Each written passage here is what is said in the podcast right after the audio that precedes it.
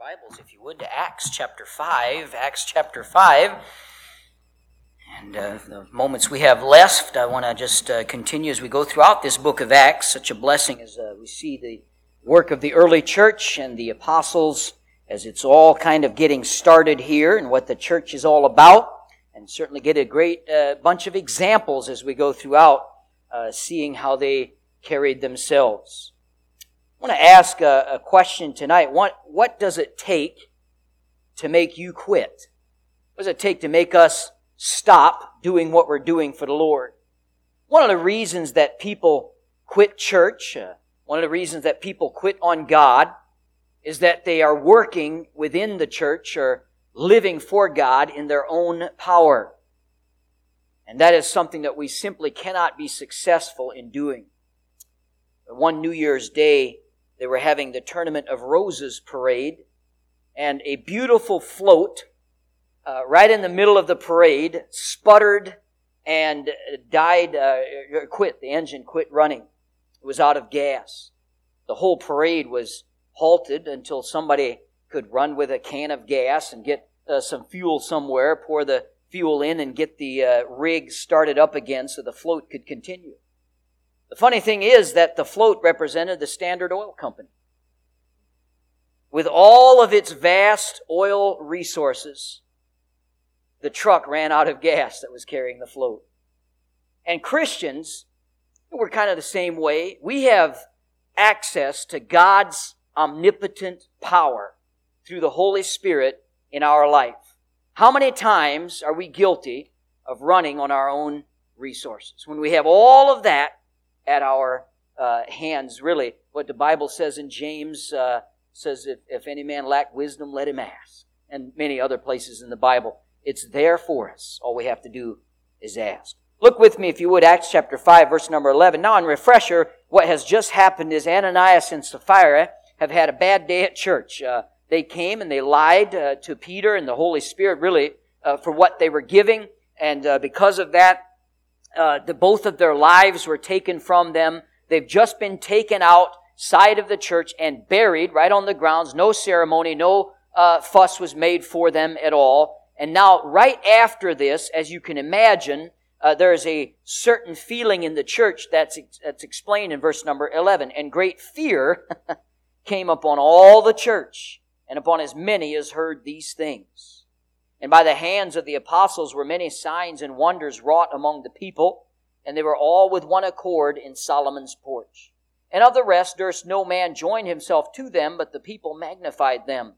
And believers were the more added to the Lord, multitudes both of men and women. Insomuch that they brought forth the sick into the streets, and laid them on beds and in couches, that, that at least the shadow of Peter passing by might overshadow some of them.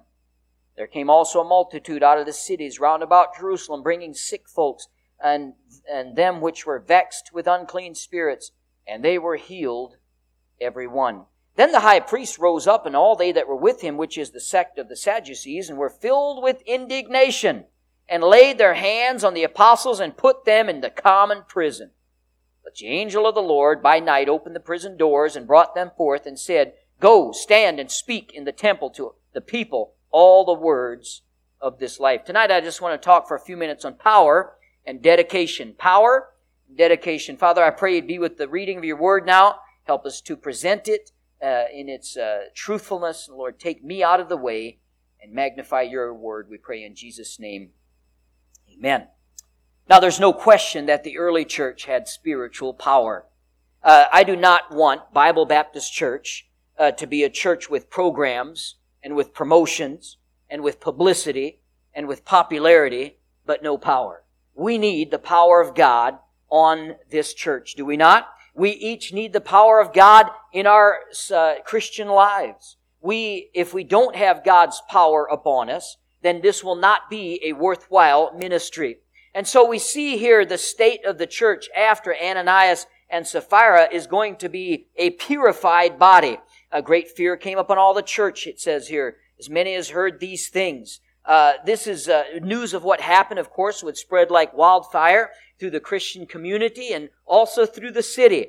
Uh, think about what we know uh, with the temple, by the way. I was just thinking this this week. The temple is what they had up to this point, and now the church. What a kind, what an amazing difference between the the uh, environment at the temple and the environment at this new local church. The church was a happy place. People laughed, they sang, they rejoiced. It says in Acts 2.42 that they fellowshipped and they ate together. Uh, hey, dinner on the grounds is not a new invention, amen. They had it all the way back then and they uh, fellowshipped and celebrated these things together. Now, the church is not only a happy place, it's also a holy place because they have been purified of Satan's first real attack that came through Ananias and Sapphira. Remember we talked about last week uh, that Satan will attack a church from within. He does not uh, have much success from without. We saw that through persecution, uh, but he does certainly have a lot of uh, success from within the church. Now, there's a number of things that the church will need to have power. We've seen that the church here was filled with the Holy Spirit.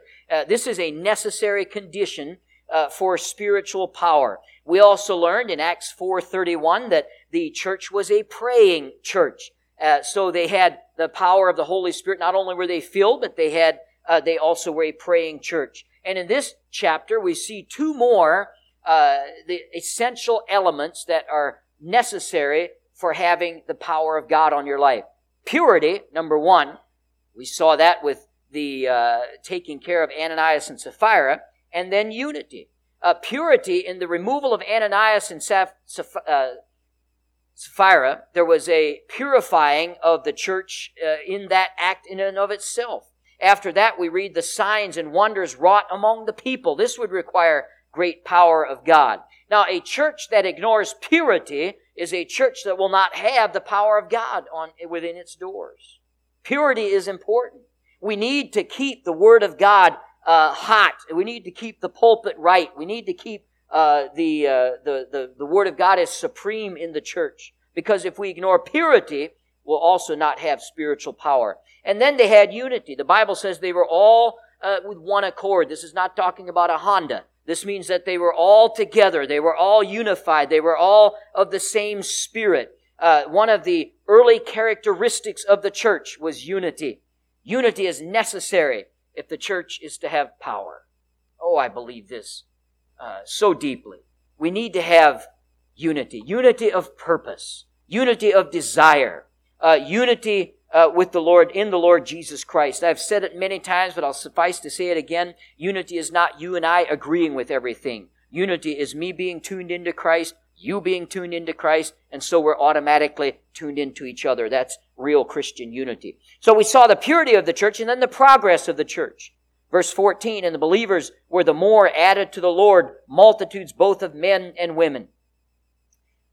Here's yet another great report that we see in the early church there. We find these throughout all the book of Acts. What a success story is being written here. In heaven, uh, Jesus could see that from the horror of the crucifixion, uh, what we just celebrated tonight, not celebrated, but remembered, uh, this is now bearing the fruit of new souls. Many souls are being saved uh, for the cause of Christ. The Holy Spirit is doing His work and He's unhindered and souls are being saved every day and being added to the church. Uh, by the way, He's not changed.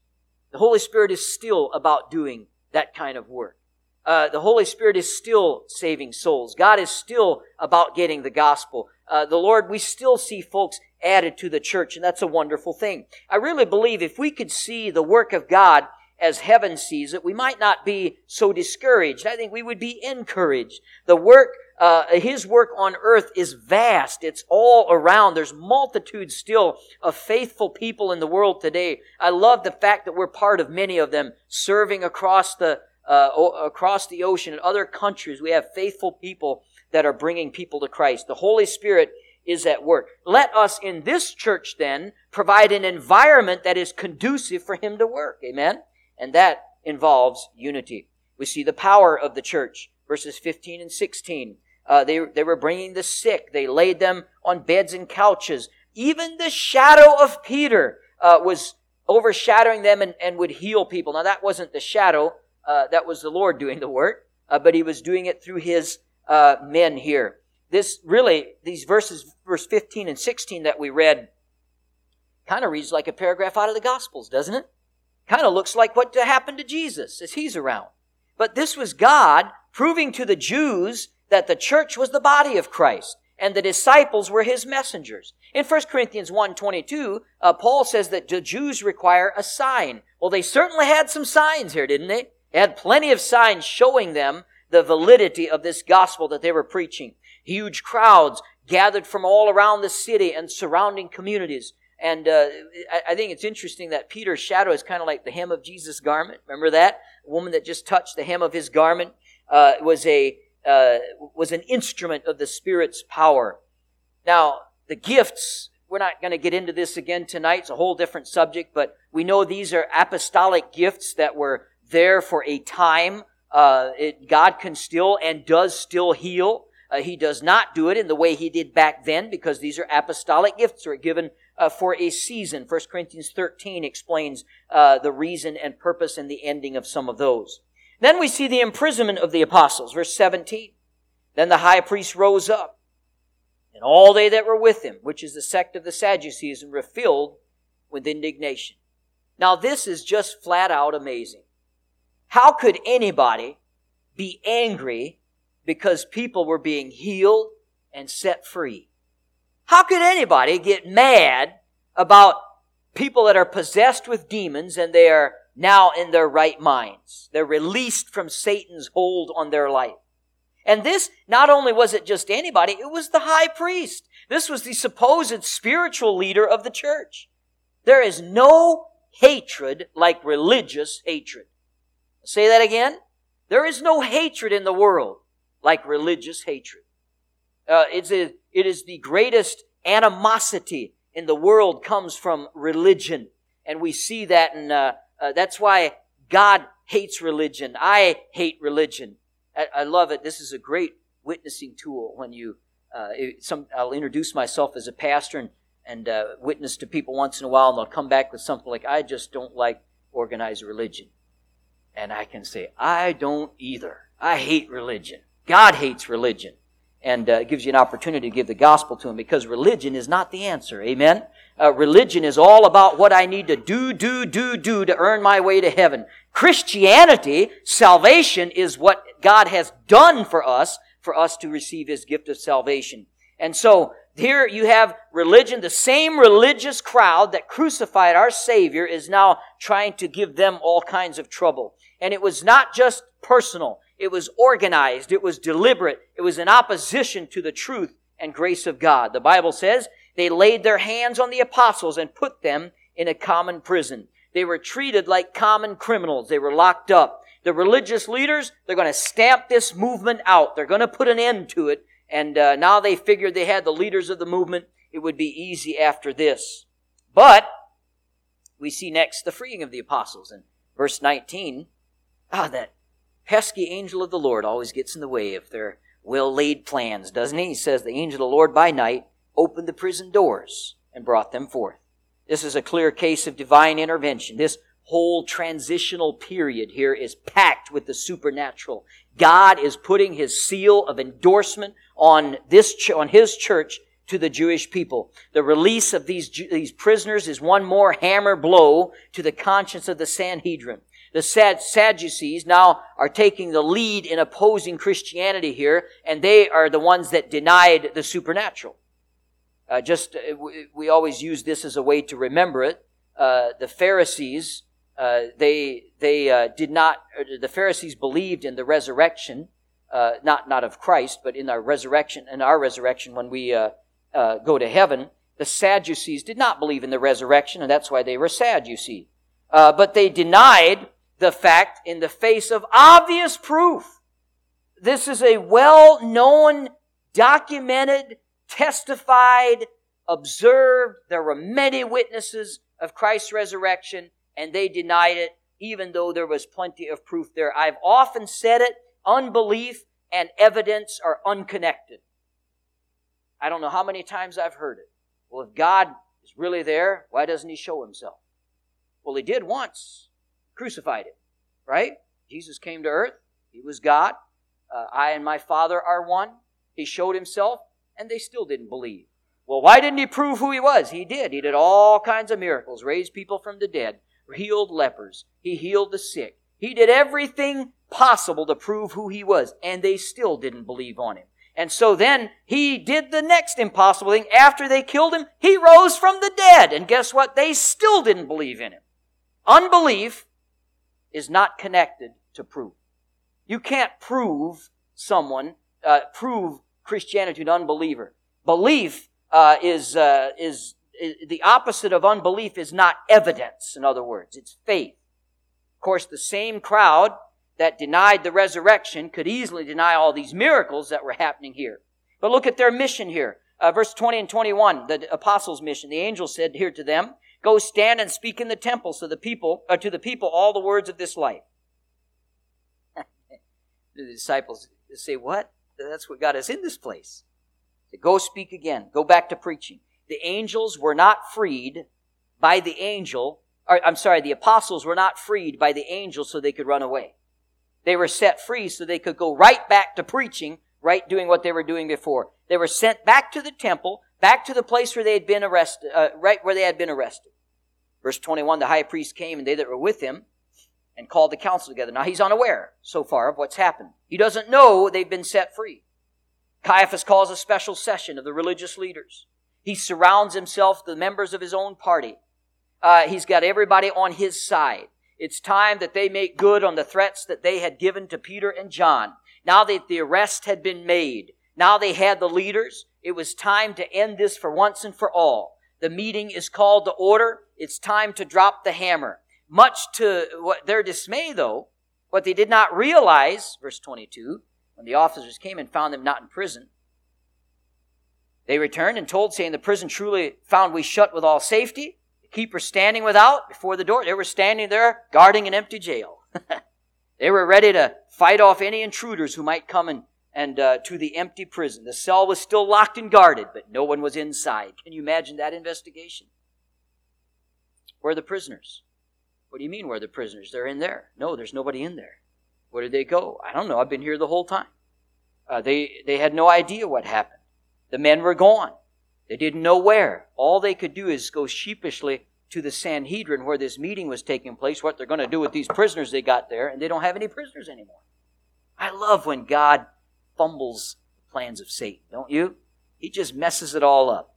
And uh, here he does it again. Now, when the high priest and the captain of the temple and the chief priests heard these things, they doubted of them whereunto this would grow. This is fascinating to me. The doubts were not centered around the miracle. you imagine this? Had, here again was proof. God is like showing them who He is. But they, they don't even take a minute to say, how did this happen? Maybe they're right about what they're saying. In their own rotten hearts, they do not doubt the miracle. Miracles were happening every day, so they don't even worry about the miracle. You would think that they would at least give thought to it. No, no, their only doubt is how are we going to stop this now? This just keeps happening. We just see miracle after miracle. How are we going to stop this movement? How blinding is unbelief? Oh, you, you, you, if you talk to coworkers, if you talk to unsaved family members or unsaved friends, you know what I'm talking about. Unbelief is so blind. We have the evidence all around us. How could a scientist today doubt creation? Honestly.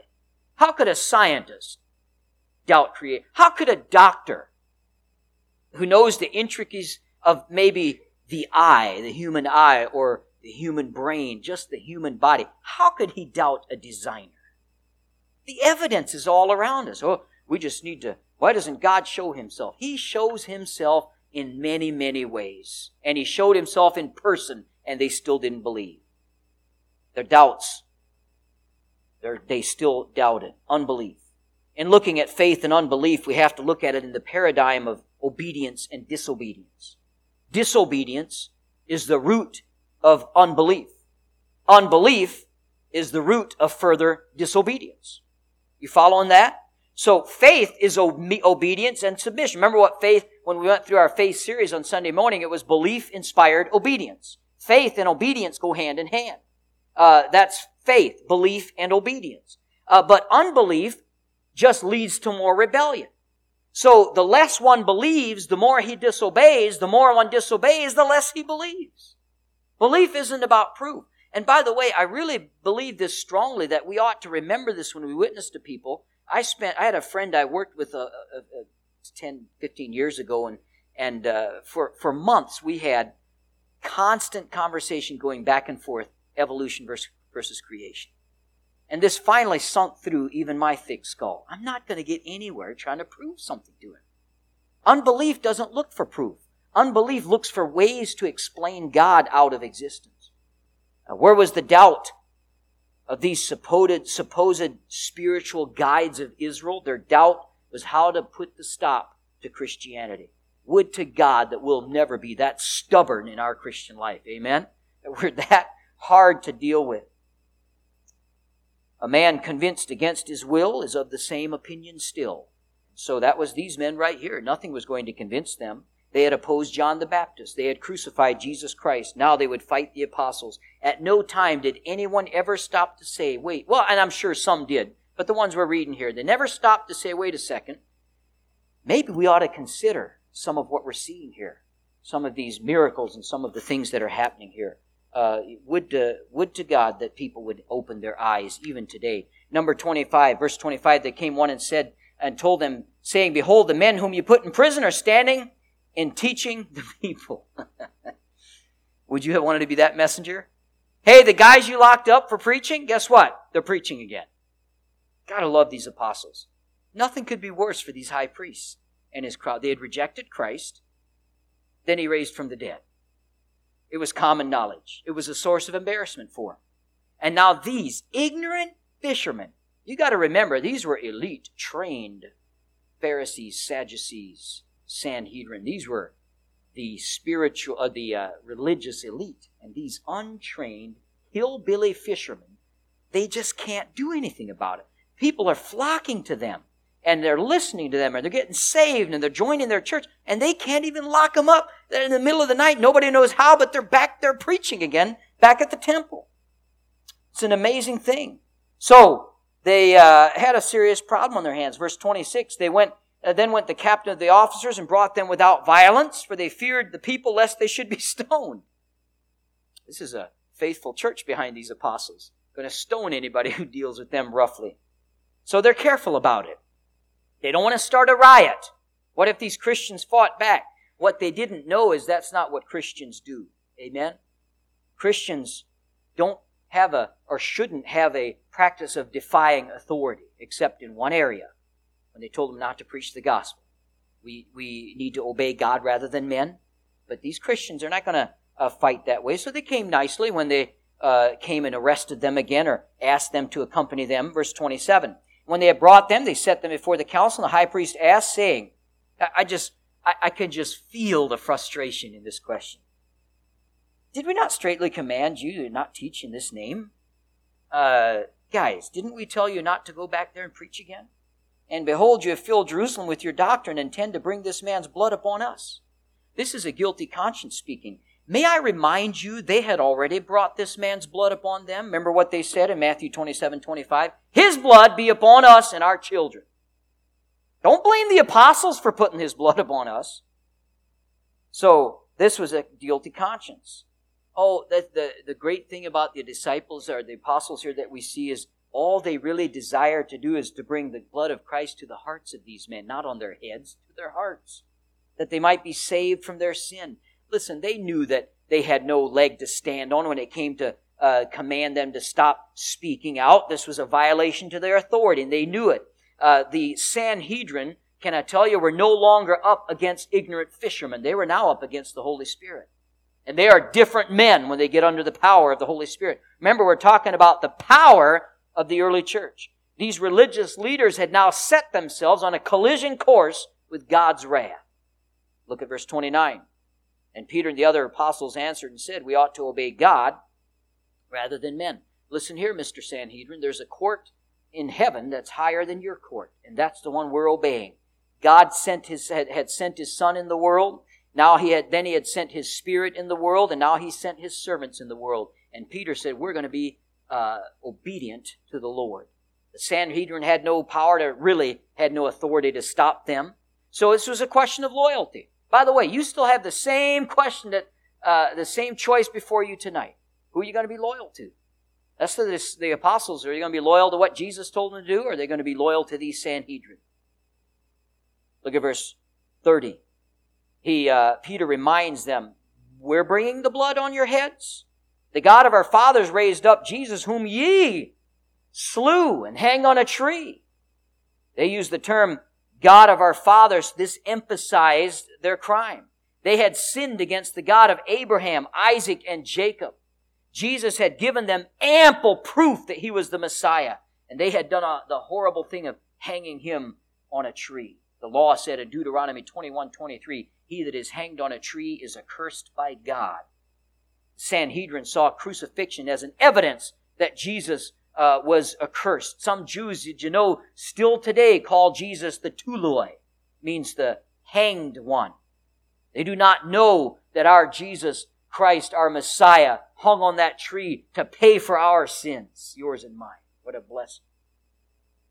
Verse 31 Him hath God exalted with his right hand to be a prince and a savior, for to give repentance to Israel and forgiveness of sins. And we are the witnesses of these things, and so is the Holy Ghost, whom God hath given to them that obey him. The hatred of Christ was complete irrationality. The resurrection had proved them wrong. Jesus was who he said he was. He was the sovereign, he was the Savior. I like how verse 32 ends. It ends with an invitation, whom God hath given to them that obey him. Listen, there was still time, even for these Sanhedrin, to repent.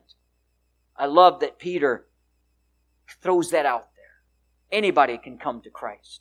This is the one, probably the last chance that they would have to reverse their rejection of the Lord Jesus Christ. Peter warned them that they are now dealing with the Holy Spirit. It's no longer the Sanhedrin who are the upholders of the truth. The apostles were. It's no longer the nation of Israel that is the center of God's message to man. The local church is. This was a change taking place here.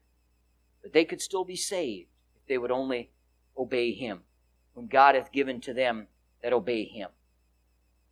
Verse 33 When they heard that, they were cut to the heart and took counsel to slay them. Conviction cut deep.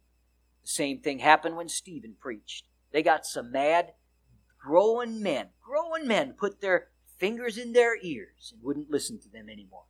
They gnashed on him with their teeth. They were so angry. That's what conviction does to you.